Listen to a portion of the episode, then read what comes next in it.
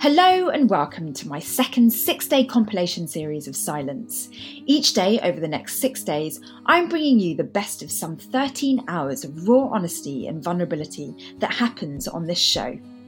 Silence is a weekly podcast and conversation between women in science, technology, engineering, and mathematics, or STEM.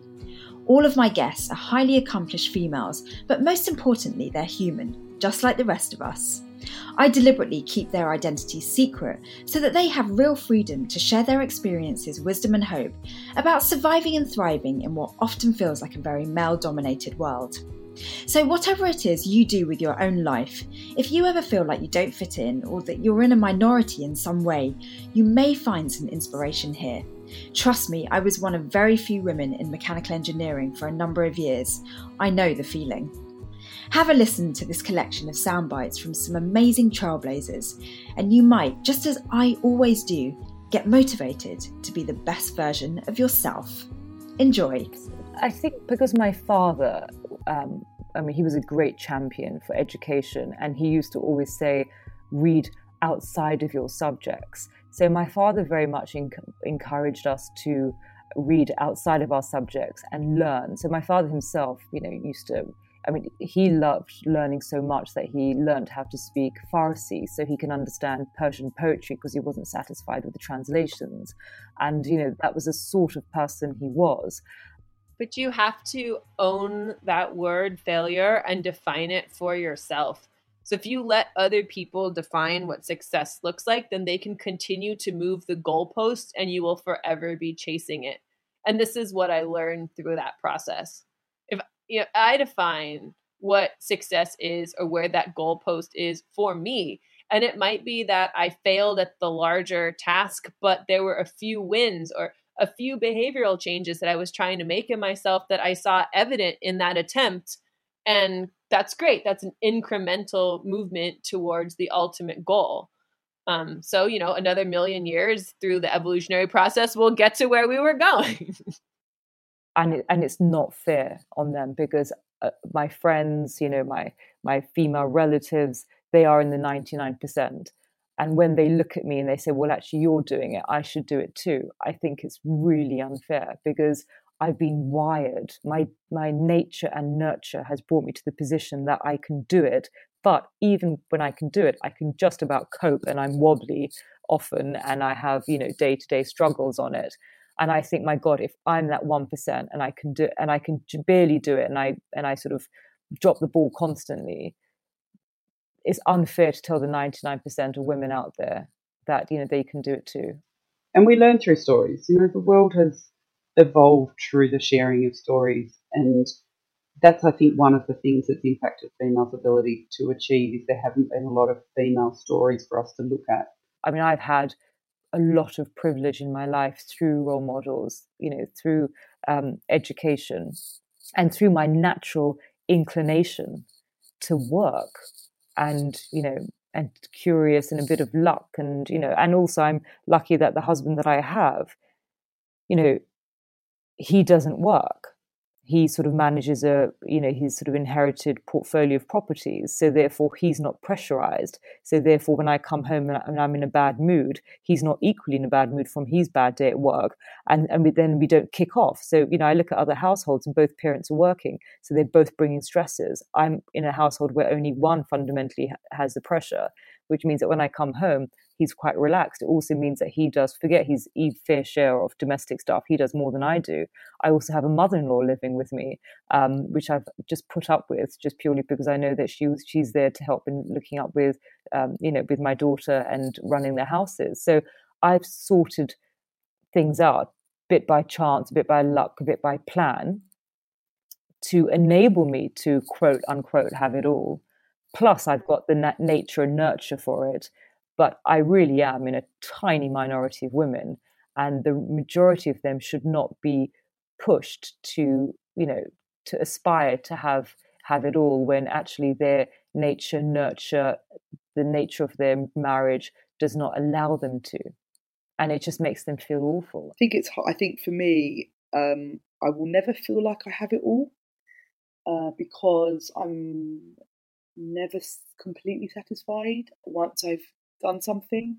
and I've achieved something, I look at the next thing to achieve. It, there's just a lot of sexism in general. I mean, the stuff that makes me really angry today, I think, is this like I I still oftentimes get talked down to, even though I'm definitely an expert in my field at this point. And the funny thing is that, you know, up until almost through junior high and everything, I was in a in a co-ed school, so boys and girls, and then I went into a a, a school that was all girl, and that to me was was an adjustment. It was hard. I was not used to having only girls, and I feel that, I mean, there's people who do this for different reasons, and they say it's sometimes better for girls to be in an all girls school, but I was miserable. And be curious about yourself too. I think, you know, being a little an observer of yourself is a really good thing. And observe yourself scientifically, not as much as you can. We can do it. We, we all have filters, but try to see that truth at least you can own it to yourself if you can't even tell it to the world you know some things okay, maybe this is my dark side, or and then own it, and then things become clear, and it's really beautiful when you're able to do even that a little bit. You feel so, I don't know, in harmony, I guess, and people sense it. And um, I think that there, there are a lot of compromises to be had in life, and and I think that um, there is no doubt that having had a family, I have made compromises in my career. Um, and and uh, I think that, uh, but nonetheless, I have been very successful in what I've done and what I've chosen to do. So, and with a lot of support from those around me, I think it you know it can be done. But uh, but for someone, I mean, who tells a man they can't have children? You know, it's it's that that that really, and that you know that that really upset me. I think. I think having it all means being in control of my own time and being able to love and support the people that I care about in a complete way. So, success for me professionally means I wake up in the morning and I don't have to do anything I don't want to do. And I know that sounds like crazy hippie nonsense, but if if you actually enjoy the work or the work that you're doing is in service of something larger, like you're working on a human health indication, you should enjoy doing that. That is a good thing. That is the good work. And maybe you won't like some of the tasks that are on your to do list, but ultimately you are doing the work that you want to do. And so you don't feel like you're giving your time away. You are spending it wisely.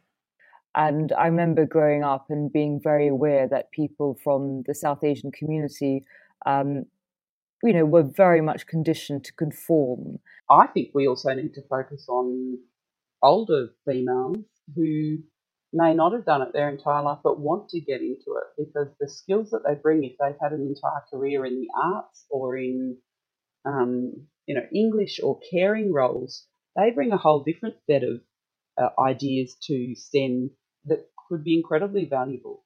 Yeah, or remembering that it does take practice to be very good at something. You know, we're born and we're naturally gifted in certain things.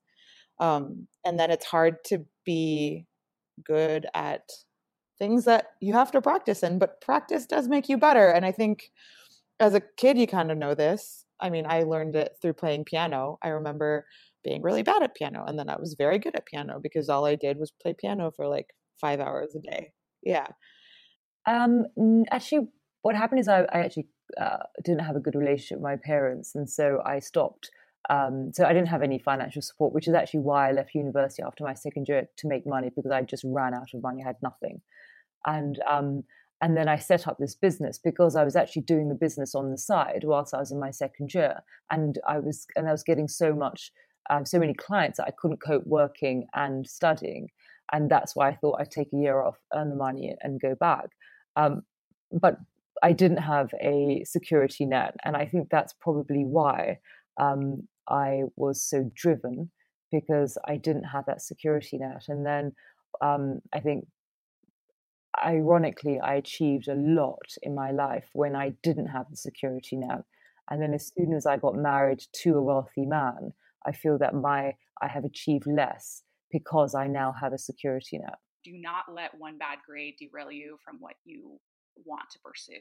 Um, there is a way, you know, you you can learn to study uh, in better ways and and uh, and just be being persistent. I think is is one of the most important things to have. Age is not a barrier to business. And um, and then also bearing in mind that my mother set up her own business in Pakistan when she was 18.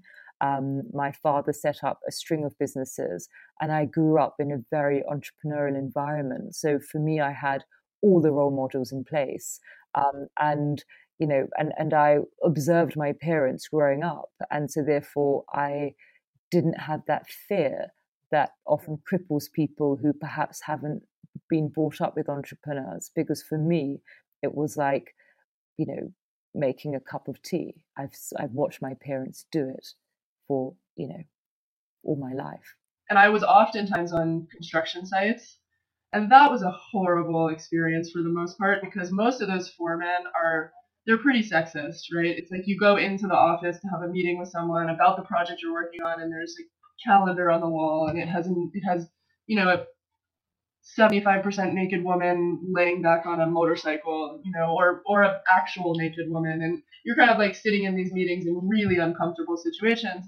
And in those situations, I found, even though I didn't like this, and I, I didn't really recognize the feeling at the time, but I found very much um, that I would acquiesce to those men because they didn't, it, there's like a lack of respect, right? And also, I was young at that time, so it, it's the combination of both of those things. But so oftentimes in those situations, it would be like, wait, what do you think is the right thing? So I would, ne- I, I, it took me a long time to actually to actually express expertise, I guess I would say, that, you know, and there is an expertise that comes with age, but a lot of times, you know, in, in fabrication, and this is a really male dominated industry, architecture and materials and, and industrial fabrication. Um, but this actual tribe that we came from, you know, was very, very you know, sort of gender equality in terms of education. But of course,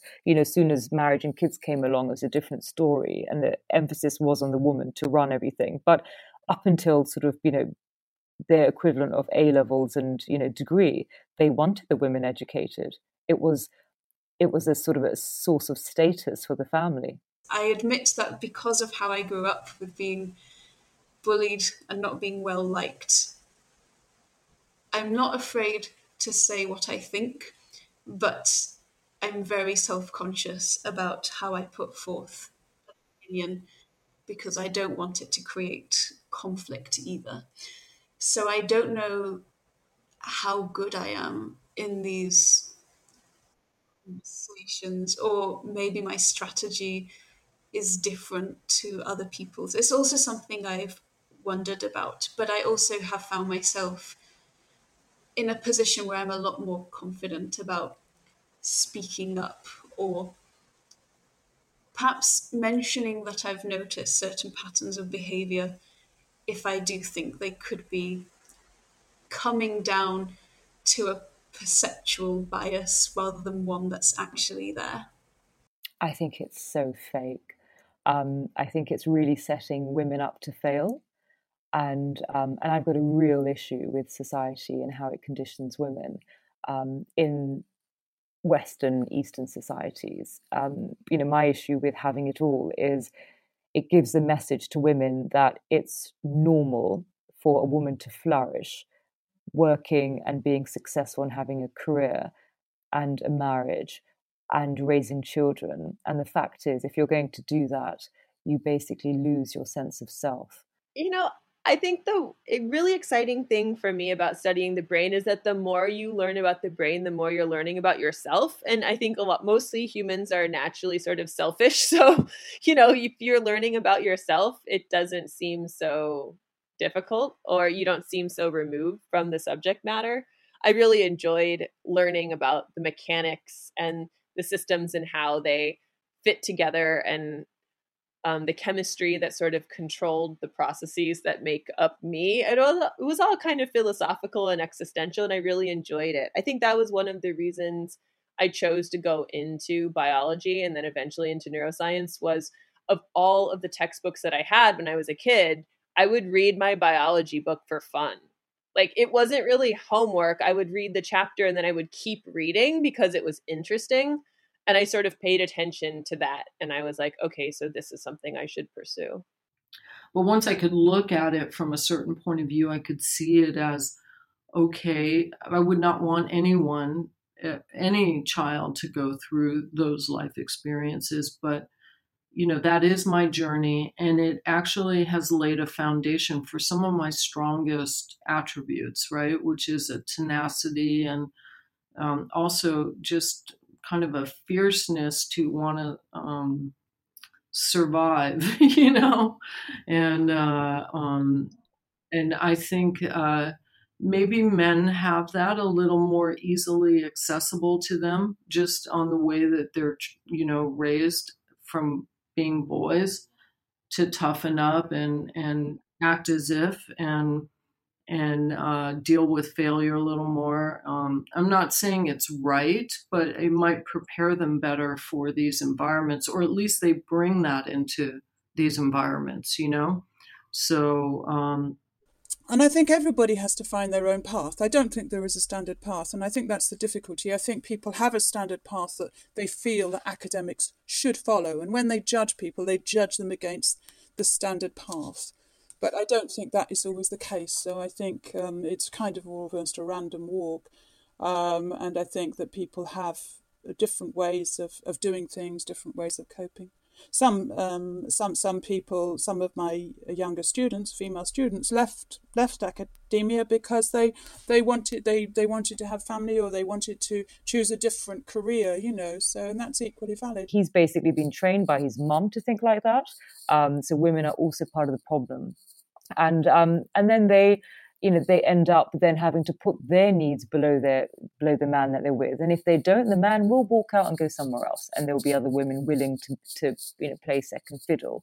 And um and then that's not the end of it. Then the kids come along. They want to put their needs so all of a sudden you have a hierarchy where you've got the kids needs then you've got the man's needs and then right at the bottom is your needs. But surprise surprise there's no time and energy left for your needs. So you end up working like a zombie for 10 years 15 years. Your kids grow up. They then find their own way. Your husband or your guy probably ends up leaving you because you become a bit boring because you're obsessed with kids, and and um, and then you end up middle age, midlife crisis, can't get back to work properly on the same level that you were before.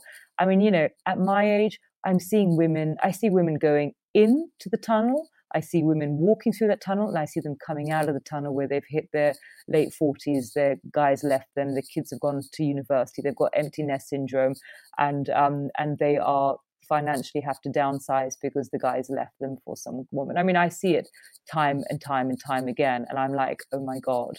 Um, and so I just figured out a plan. I just thought, right, I'm not going to marry a man who's going to put his needs above mine.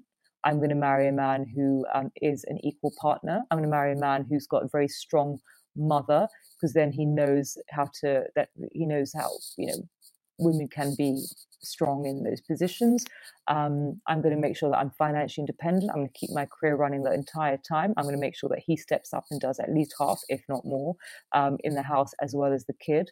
And um, and I'm going to make sure that I build my career and my sense of self so that I don't come out of that tunnel, you know, after my kids are grown up, completely alone and vulnerable. I see my daughter actually. She's nine, and I already see it from the media that she watches, I already see her like apologizing for her actions in a way, and and that's something I do too. Like oftentimes I'll be like, I'm sorry that, sorry I did that. I catch myself saying sorry all the time. I'm like, oh gosh, like stop apologizing for just being a human being. One day it struck me, somebody told me this, and I said, be kind to yourself. And then I started doing that a little bit more actively you have to do it actively it doesn't just happen one fine day that you know you get all this confidence no you have to work at it yeah and it is work isn't it It is, it is. It's a constant being your own therapist, your own cheerleader. And in fact, one day I even wrote it down on my, you know, I have a little scrapbook that I scribble notes on when I'm upset or something. And long back, so a few years ago, I wrote it down like, I am my own cheerleader. Who cares if nobody else cheers me? I will cheer myself. So I've had like bad years where I didn't really grow or do anything. I just hid. And you know i'm so glad that i got out of that i don't know it's it but it it takes time and you got to do it we are so good to our friends or to our kids or you know you'll nurture them but we don't take that advice and apply it to our inner self know why you're there and be confident in that whether that means why you're in academia or why you're walking down the street what you have to do and what you have to add and to offer. And that might be the ways that you plan to learn and grow. But know why you're there. That's really important. At the moment, females who go into management are being I say judged, but I don't mean it in a in a critical way. I just mean as a you know assessed is probably better. Um, are being assessed against a model of the way men do management, and I think uh, and you know, it is it's a massive generalization, and, and you're always going to have a spectrum. Um, but I feel like a lot of females do it differently, and and you just have to look at some examples of you know the New Zealand Prime Minister, for example. Um, you know, that's an example of, of a way that females would do things differently. There's no right or wrong, it's just different. Whereas I feel like we've had this very homogenous view of what management looks like because it has been predominantly white men in their 50s and 60s. Um, and there's lots of variation within that. Whereas when you see a female in management, they're judged against that, but also they're judged to represent all women, which I which I always find frustrating. We had a female prime minister, and everyone went, "Well, because I don't like her, I therefore don't like women in the prime ministerial role." Whereas I know lots of male prime ministers that I don't particularly like, but I don't then go, well, therefore, no men would ever make a good. Exactly. And I, I think that happens a lot with females in management. We're seen to, and in fact, in any sort of, you know, role where there's not a lot, we're seen to represent all women. And because there are so few, you don't actually get to see the diversity that exists. Absolutely. And it's about permission too, giving yourself permission just to stand up and have an opinion that's not going to be popular. Yeah, I do like the stillness. And like I told you, like even in a noisy, you know, crowded customer environment, yeah, I want to get out and just sit somewhere quietly. And I found a little, and it's funny because I do this. I'm odd. I found a little space between a pillar and a ledge, and I just sat there. And somebody walked by and looked at me like, "Who's this strange person and what is she doing here?" But it's it's it's okay, and I'm like, you know, just own it. Yeah, I'm strange. Yeah. It doesn't matter. And seek help, and don't be afraid to seek help from people and support. People are more than happy to support you. They, you know, but you need to seek them out. I, I um, did go on quite a few what called development courses. There was something called Springboard, which is uh, a women's development course. I think they have something called Navigator, which is for men as well.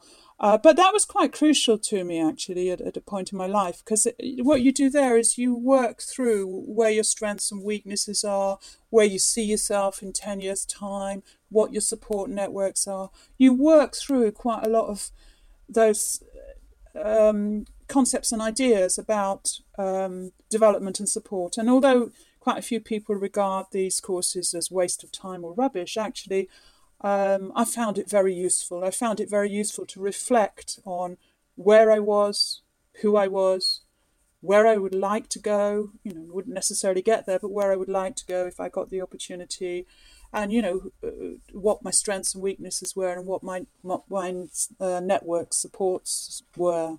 I think it's because you know we're. I don't think we're born equal. I think that some people have the ability to work harder, to be able to think smarter, to be able to manage stress. Some people have health problems, some people don't. Some people, you know, it's mental or physical. So I think with that in mind, I've managed to, you know, to be able on the outside to have you know to have it all but on the inside is really tough and i struggle day to day however i am quite you know extreme in my ability to work hard think smart um, and I've had all of the privileges of being brought up in a family where I've had all the role models. I think that it's always a work in progress. I've certainly gotten better at recognizing in real time and being able to speak up and say, "Hey, actually, that's offensive." Um, but I don't always do it. It's always a judgment call. Um, I hold my tongue more than I should. Um, but it's also really surprising to me the things that people think are okay to say and do. And like, I was on a business trip with one of my bosses recently and he like was watching this offensive video that he felt the need to show me and i was like i'm on a business trip with you and i don't need to be seeing video with this type of content on it um, while sitting next to you on a plane this is now incredibly uncomfortable for four hours one thing I know about myself is that I'm really persistent and that I will uh, I will work on something until I until I get to it, and it might take me all night, but I'll I'll get there. Um, so I, I think that I don't want to make it seem like everything came easy to me because it really didn't. Um, and and um, I one of the reasons that I and we'll probably get to this, but one of the reasons that I sort of switched fields was because I was um, feeling like I had more to offer um, in in giving back to younger scientists and um, and inspiring the next generation. I felt like I'd kind of done what I wanted to do with my own science. I've always been a confident person. Um, I think in some way it's something that I'm born with, right? Like I I practiced. I I always played sports. I played team sports. I was never the best at I, was never the best at anything, but I was always good, and I'm a good team player, and I I really like being part of a team. And I think that when I went to explore new things, that people responded to that positivity. I would say. I mean, and i had a manager who who who did this where you know sometimes when women we are frustrated the tears come out it's not Mm. a sign of weakness, but it's just it is what it is. Kind of caring. Yeah, and one of my senior managers, yeah, she was, I mean, sh when she left and went to a different company, and she said she was going to have a heated discussion with her bosses, and she kind of explained to them beforehand that, hey, sometimes when I'm frustrated, the tears will come. It doesn't mean I'm, you know, weeping because of, you know, sad or whatever. So she tr- kind of owned it. And I thought that was so powerful for a senior manager to go in and say, hey, if I cry, this is why I cry. Wow. And Yeah. I can't bring myself to see myself doing that because most of us, what we what do we do? We go run into the bathroom and cry. And to be that person and to say, yeah, I'm I am an engineer, but I'm also emotional, and the two are not mutually exclusive, right? I think that I've had a really good, a really good and enjoyable career life. I've loved what I'm working on. I'm passionate about the sun and solar science. I've been very, very lucky. I've had good friends and I've got a wonderful family. Uh, but it's not been without its difficulties. And, you know, there are scratches and marks and, you know, wounds. And um, I think that um, I. I think that it's, uh, you know, I, I, I, I wouldn't have done anything any different at any time. Um, and I think that, um, you know, the idea of regret or the idea of changing things is, is doesn't make any sense. You know, you, you take a path you take, maybe it works out, maybe it doesn't.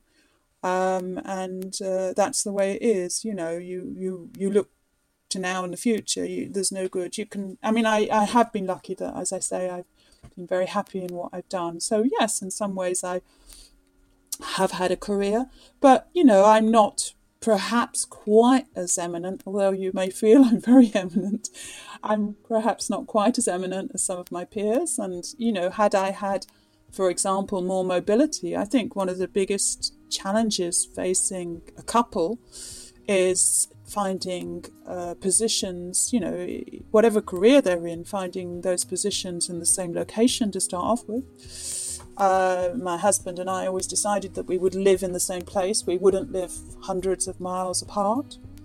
And when you have a family, that would be that's difficult to do anyway. Um, so that was a decision we made. We were going to be together. We were going to be together. Um, and of course, that's had knock-on effects that I haven't necessarily had the mobility to take up opportunities when they've arisen elsewhere. But I, I don't regret that. As I say, those were choices we made, those were compromises we decided to make. Uh, but the, but I have to say there is no doubt that in, in certain circumstances there are compromises, and I you know can't deny that. I can't just selfishly do whatever I want to whenever I want to. That's not the choice I've made. I shouldn't call it selfish because that's you know that's a choice people make. That's you know that's their choice. I shouldn't be shouldn't use critical words of them because I think that that's their choice.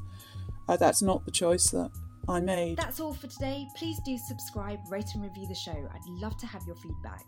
Thanks for listening, and catch you tomorrow for more from the best of silence.